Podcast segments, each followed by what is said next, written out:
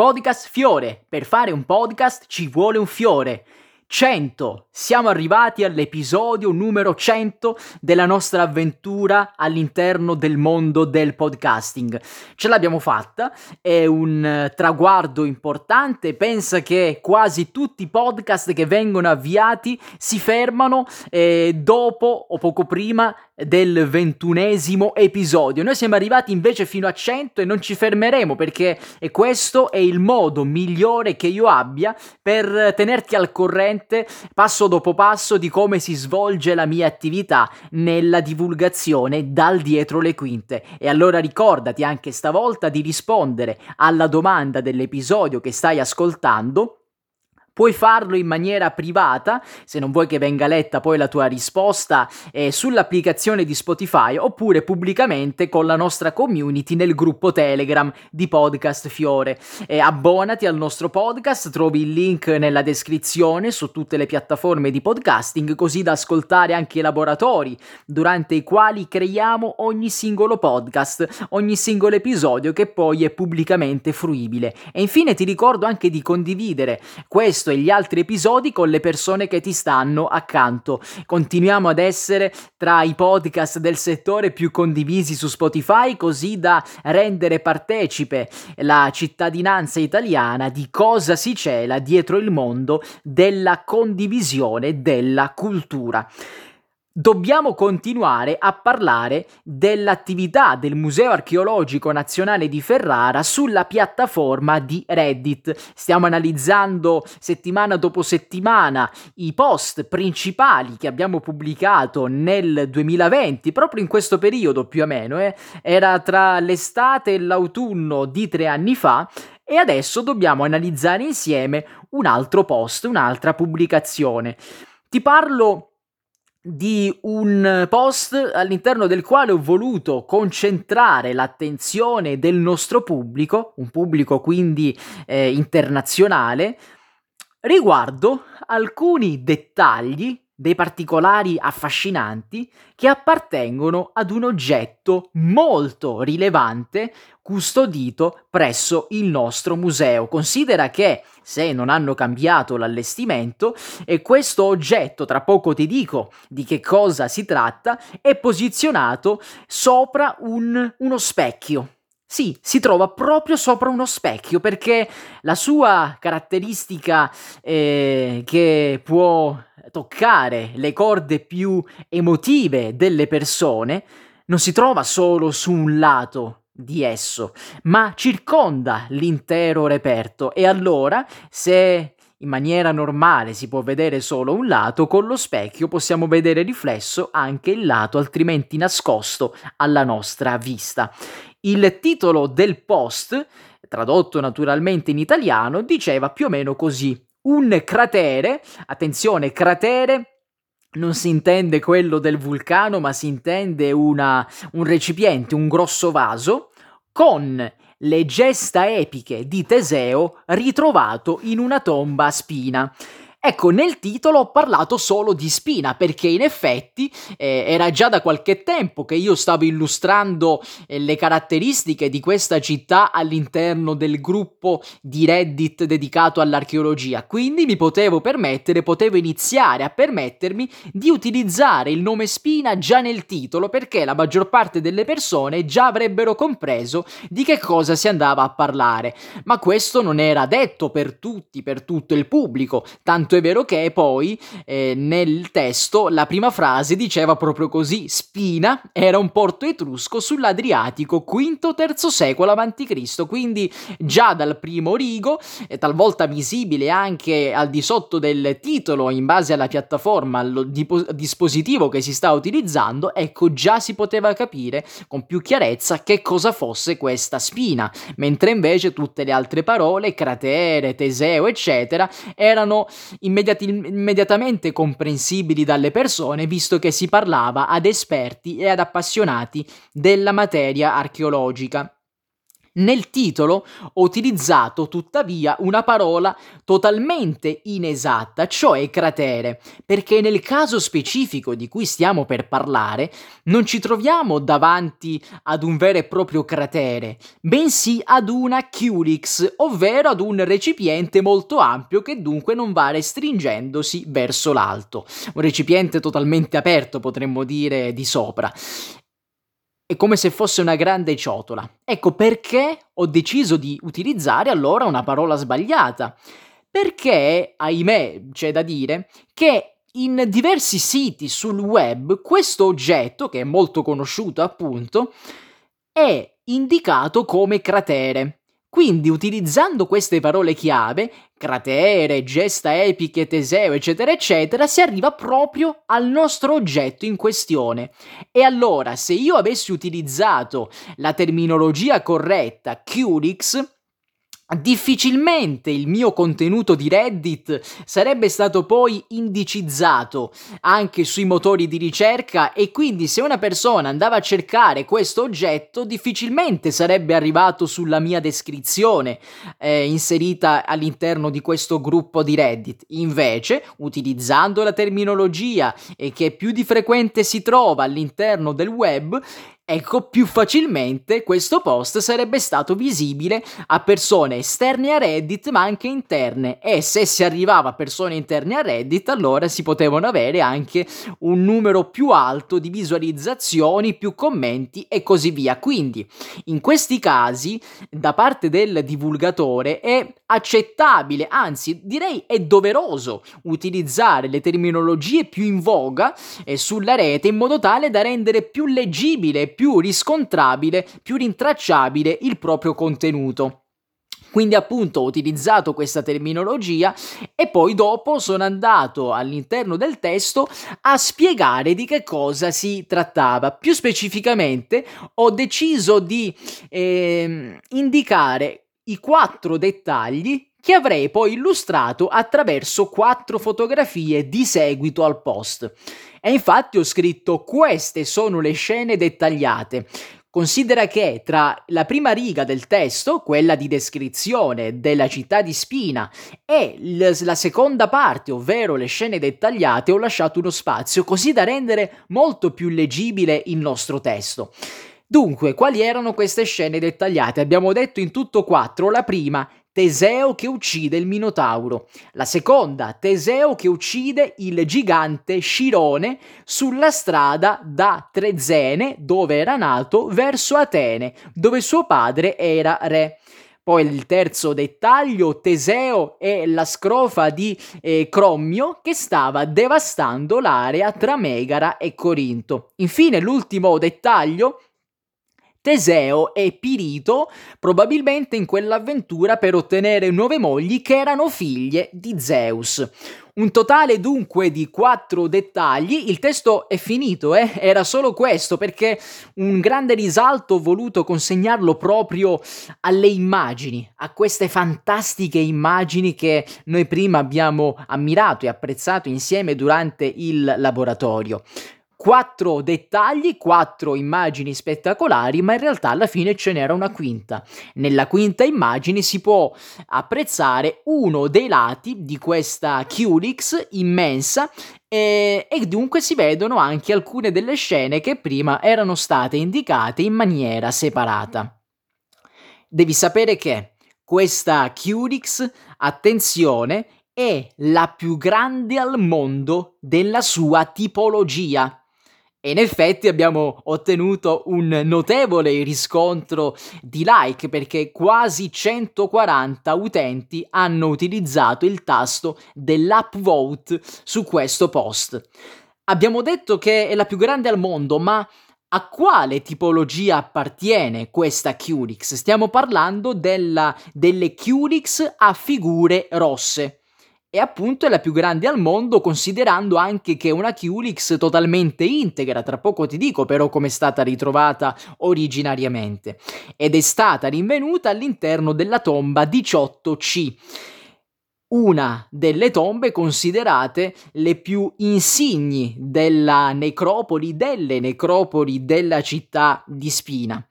Prima di andare a vedere nel dettaglio come le persone hanno recepito, anche da un punto di vista qualitativo, cioè attraverso i commenti, il nostro contenuto, ti voglio informare del fatto che una descrizione eccezionale di questa Curix, del suo ritrovamento, della sua figurazione e così via, è stata regalata ai, agli scienziati, quindi alla comunità scientifica del tempo e a tutto il pubblico da Nereo Alfieri, di cui già abbiamo parlato e che non c'è bisogno di presentare più all'interno del nostro prodotto mediatico. Bene, lui ci ha parlato anche del rinvenimento. Quest'opera il cui autore è il pittore di Pentesilea, eh, ha rappresentato eh, appunto secondo gli studiosi il ciclo teseico, cioè il ciclo delle storie di Teseo, quest'opera è stata ritrovata in 52 frammenti. Sono molti 52 frammenti, eh? In uno scavo tra l'altro molto acquitrinoso perché in queste condizioni è stata ritrovata la tomba in questione, la tomba 18C. Perché così tanti frammenti? Perché un eh, vaso, una Culix è stata ritrovata in, frammentata in così tanti pezzi? Beh, sia per come si era ridotta quella tomba, quindi sia per condizioni potremmo dire esterne, esteriori, sia però per la dimensione di questa Culix.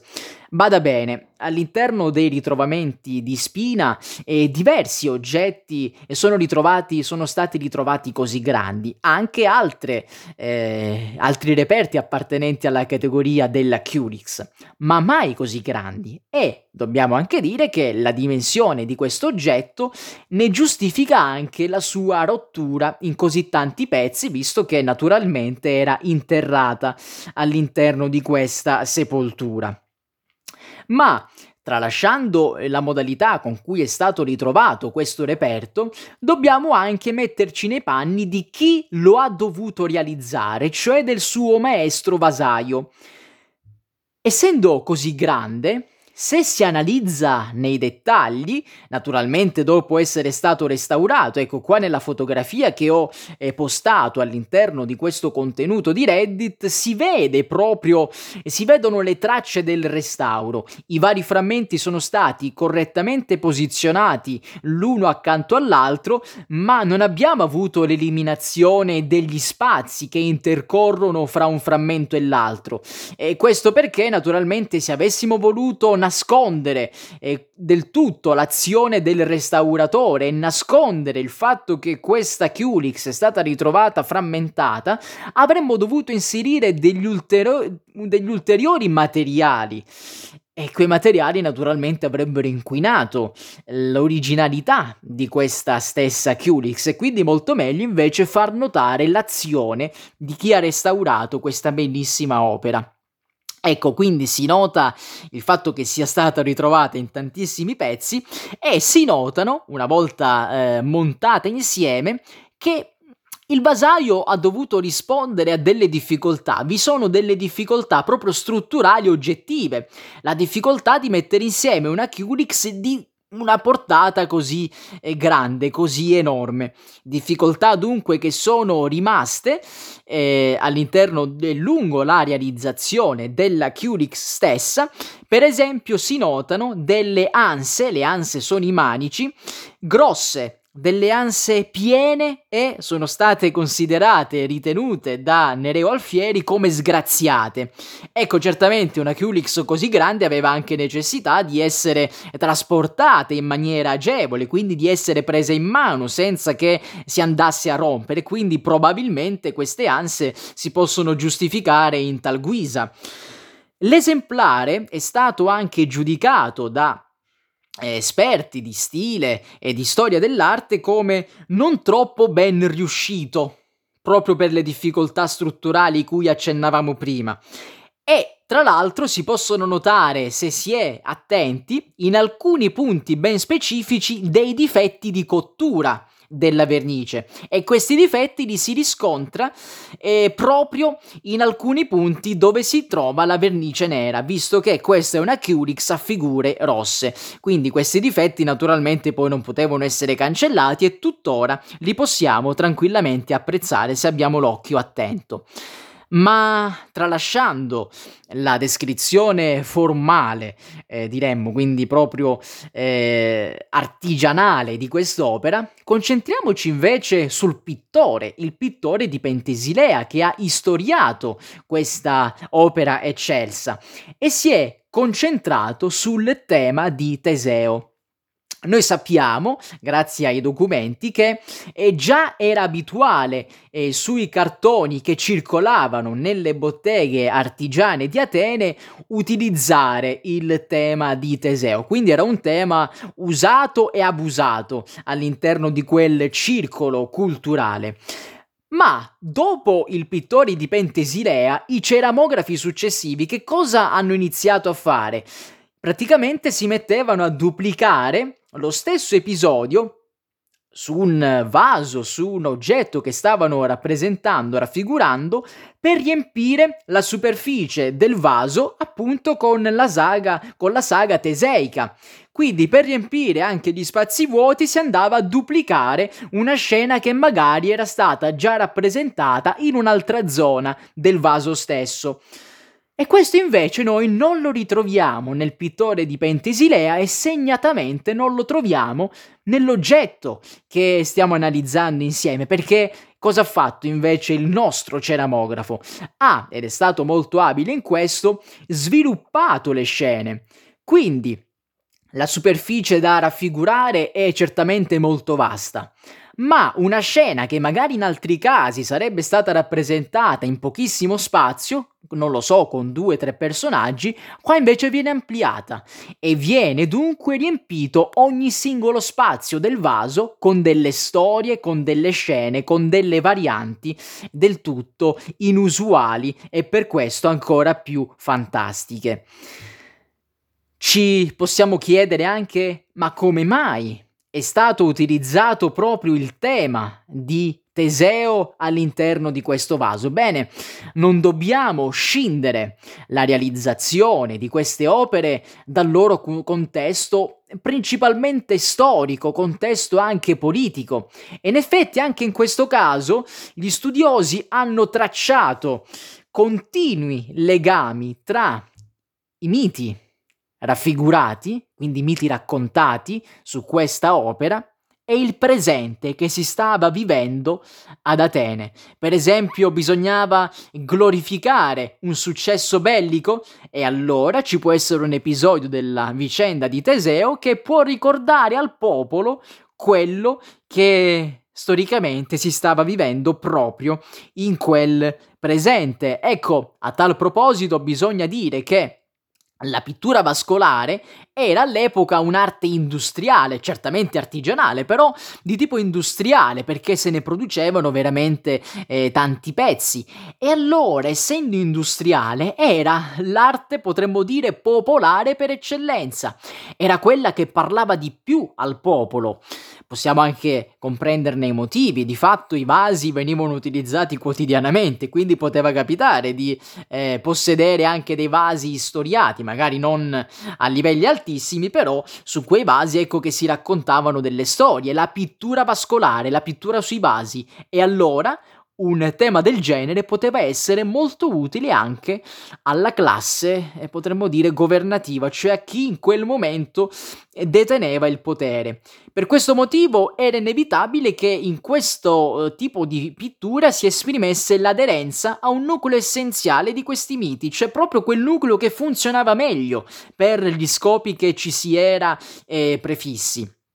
C'è anche da dire che la tradizione che si aveva proprio e che era insita nell'anima del popolo e, e, l'elaborazione poi figurativa che esisteva nelle botteghe artigiane costituivano già di per sé l'ossatura eh, di questa vasta decorazione che troviamo anche all'interno di questo vaso. Però dobbiamo anche dire che il pittore di Pentesilea ha saputo a suo modo innovare quello che già veniva utilizzato all'epoca e allora allora sia i modi dell'utilizzazione della saga eh, teseica, sia le forme che lui assegnò e che rappresentò a questi miti all'interno del proprio vaso, o meglio del vaso che lui storiò, ecco tutto questo ci mm, dà un indizio, ci indica il fatto che i grandi artisti del tempo categoria alla quale il nostro pittore certamente doveva appartenere, questo lo sappiamo anche da tantissime altre sue opere,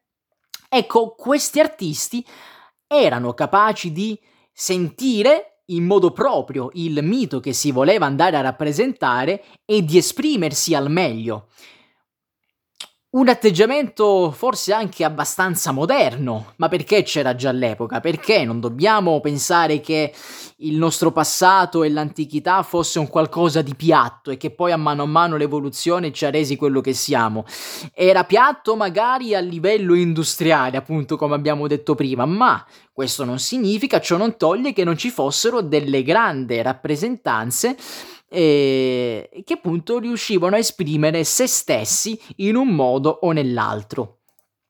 Non solo, perché vi sono alcune scene eh, dove sono rappresentati dei giovani, per esempio l'ultima, il quarto del dettaglio che ti ho eh, nominato poco fa, che secondo alcuni studiosi eh, esaltano o esalterebbero e inciterebbero l'efebia ateniese. Che cos'era l'efebia? Era proprio eh, diciamo il momento dell'adolescenza, cioè il momento durante il quale il giovane si apprestava ad addivenire un adulto, quindi entrare definitivamente nel mondo dell'adultità, con vari riti, eccetera, eccetera. Forse, ecco qualcuno ha anche azzardato questa ipotesi, non vediamo perché non appoggiarla, la dimensione fuori dalla norma rispetto a quanto abbiamo ritrovato sinora della QLix in questione, sarebbe motivata dalla eh, complessità della sua rappresentazione pittorica, che naturalmente ancora non esisteva, ma forse era già nell'idea del pittore. Quindi forse il pittore già eh, si era eh, preparato, aveva progettato il modo di istoriare la QLix in questione e allora, in base a questo progetto, si dovette realizzare una QLix abbastanza grande da contenere, contenere l'intero ciclo che il pittore di Pentesilea voleva eh, riportare sulla QLix stessa. Una storia affascinante eh? e considera che questa storia la sto raccontando solo a te, perché non è scritto tutto questo all'interno del post di Reddit. Il mio obiettivo lì era colpire l'occhio, colpire la curiosità del lettore attraverso queste immagini descritte con pochissime righe. E abbiamo avuto successo. Ecco, tutto questo ha funzionato perché naturalmente sotto l'ultima fotografia, come al solito, ho in- inserito l'invito per seguire il nostro museo sui vari social e poi il primo commento che trovi non può che essere il commento dell'autore, quindi la veloce descrizione, l'introduzione al nostro museo che ha raccolto ben 11 upvote. Ti assicuro che questa cosa non, lo, non la troveresti quasi mai se andassi a cercare anche adesso. Perché? Perché di solito viene considerato come spam. Lo stesso autore che commenta eh, anche sotto nello spazio dei commenti, anche senza che ci siano degli altri commenti, non è il nostro caso, ma tutto questo può succedere. E in un caso come questo abbiamo addirittura 11 persone che esprimono il proprio apprezzamento per un approfondimento eh, che si trova non nel post ma all'interno dei commenti. E più abbiamo ricevuto poi tanti altri commenti, per esempio un utente che ci ha scritto bello, un altro ci ha scritto grazie per la formattazione di facile lettura. Ecco, questo diciamo che uno degli apprezzamenti eh, che maggiormente possono gratificare l'azione di un comunicatore, perché tralasciando il contenuto e già qualcuno ha detto bello e altre cose del genere, ma lui si è concentrato, o lei, si è concentrato sulla forma. Grazie per la formattazione di facile lettura. E infatti ti ricordi quello che ti ho detto all'inizio di questo episodio? Poche parole, poche frasi, ma anche intervallate l'una dall'altra con attenzione. e questo facilita la lettura e questo viene notato dai nostri utenti. Questo commento infatti ha, ricev- ha ricevuto ben 4 upvote, 4 like, a dimostrazione del fatto che altre 4 persone la pensavano come questo utente relativamente alla formattazione. Invece quello che ti ho detto prima, bello, ha ricevuto ben 5 upvote. Ma non solo, perché poi abbiamo un altro utente che ha nel proprio nickname la parola science, scienza. E quindi forse questo utente non è semplicemente un appassionato di archeologia o magari è un appassionato di archeologia ma si occupa di altri ambiti, non lo sappiamo. E lui infatti ha scritto, ecco, forse propenderei per quest'ultima ipotesi, bello tutta questa cosa mitologica, o possiamo dire in italiano, tutta questa roba mitologica e affascinante. Ecco, devo dire che questo tipo di commento tradirebbe, forse, una non completa, eh, potremmo dire, competenza nell'ambito. Quindi si vede che è una persona che si occupa di altro, però è talmente tanto affascinato da queste cose che le legge e poi appunto scrive commenti del genere, tutta questa roba mitologica e affascinante. Sono quelle persone che non conoscono nel merito i vari miti, i vari racconti, anche nelle diverse varianti che sono stati tramandati, ma eh, hanno, subiscono semplicemente questo fascino al quale non riescono a resistere. E altre 5 persone la pensavano come questo utente, tanto è vero che ha ricevuto 5 upvote e infine ti dico l'ultimo commento, c'è scritto fantastico, grazie, due upvote ma devi sapere che ogni volta che noi ricevevamo questi commenti, io chiaramente non me ne stavo con le mani in mano, ma rispondevo a ciascuno di questi. Era periodo di Covid e quindi non ci, pote- non ci si poteva spostare e noi abbiamo fatto conoscere il nostro museo sapendo che le persone, magari anche se vicine, non potevano recarsi all'interno del nostro museo, lo potevano apprezzare soltanto in maniera virtuale e soltanto da remoto. Bene, però e questa iniziativa di Reddit poteva far scattare la loro curiosità, magari si potevano andare a segnare di venire a visitare il nostro museo e sarebbero potuti venire successivamente quando ci sarebbero state tutte le riaperture che abbiamo conosciuto, anche se un po' più di recente. E quindi io scrivevo o perlomeno sotto questo posto scritto eh, rispondendo ad ogni commento con questa frase grazie mille vi as- o meglio ti aspetto al museo Ecco, va benissimo che ti è piaciuto il post, va benissimo che hai eh, particolarmente ammirato la formattazione di facile lettura, ma io ti invito a venire all'interno del nostro museo, ti invito a vedere dal vivo questi spettacolari capolavori che tu stai iniziando ad apprezzare eh, grazie ai nostri post. E quindi, chissà che magari qualcuno di questi utenti non sia, non abbia deciso di venire, magari chissà qualcuno ci è anche venuto. Questo non lo posso sapere perché eh, nel 2020, nel dicembre del 2020 ho terminato la mia esperienza di collaborazione con questo museo e quindi non ho più seguito queste vicende, non so se effettivamente qualcuno poi lo ha fatto, anche perché poi una volta che me ne sono andato io è terminata questa esperienza, questa felice esperienza eh, di promozione del museo sulla piattaforma di Reddit. E quindi noi stiamo eh, scoprendo insieme di volta in volta l'unico eh, periodo in cui si, ci si è mossi verso questa direzione. Speriamo comunque che qualcuno eh, lo abbia fatto e speriamo che sempre più persone anche dall'estero vengano ad ammirare queste opere.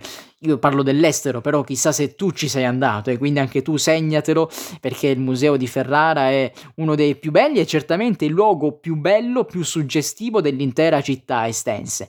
Detto questo, allora ti invito alla prossima settimana, condividi questo episodio, rispondi alla domanda sull'applicazione di Spotify o nel nostro gruppo di Telegram e abbonati. In questa maniera potrai ascoltare tutti i laboratori durante i quali abbiamo creato anche l'episodio che è appena terminato e quindi la prossima settimana arriveremo al 101esimo episodio del nostro podcast. Il prossimo traguardo qual è? Ovviamente i 200 episodi e credo che tra qualche anno riusciremo ad arrivarci. Podcast Fiore. Per fare un podcast ci vuole un fiore.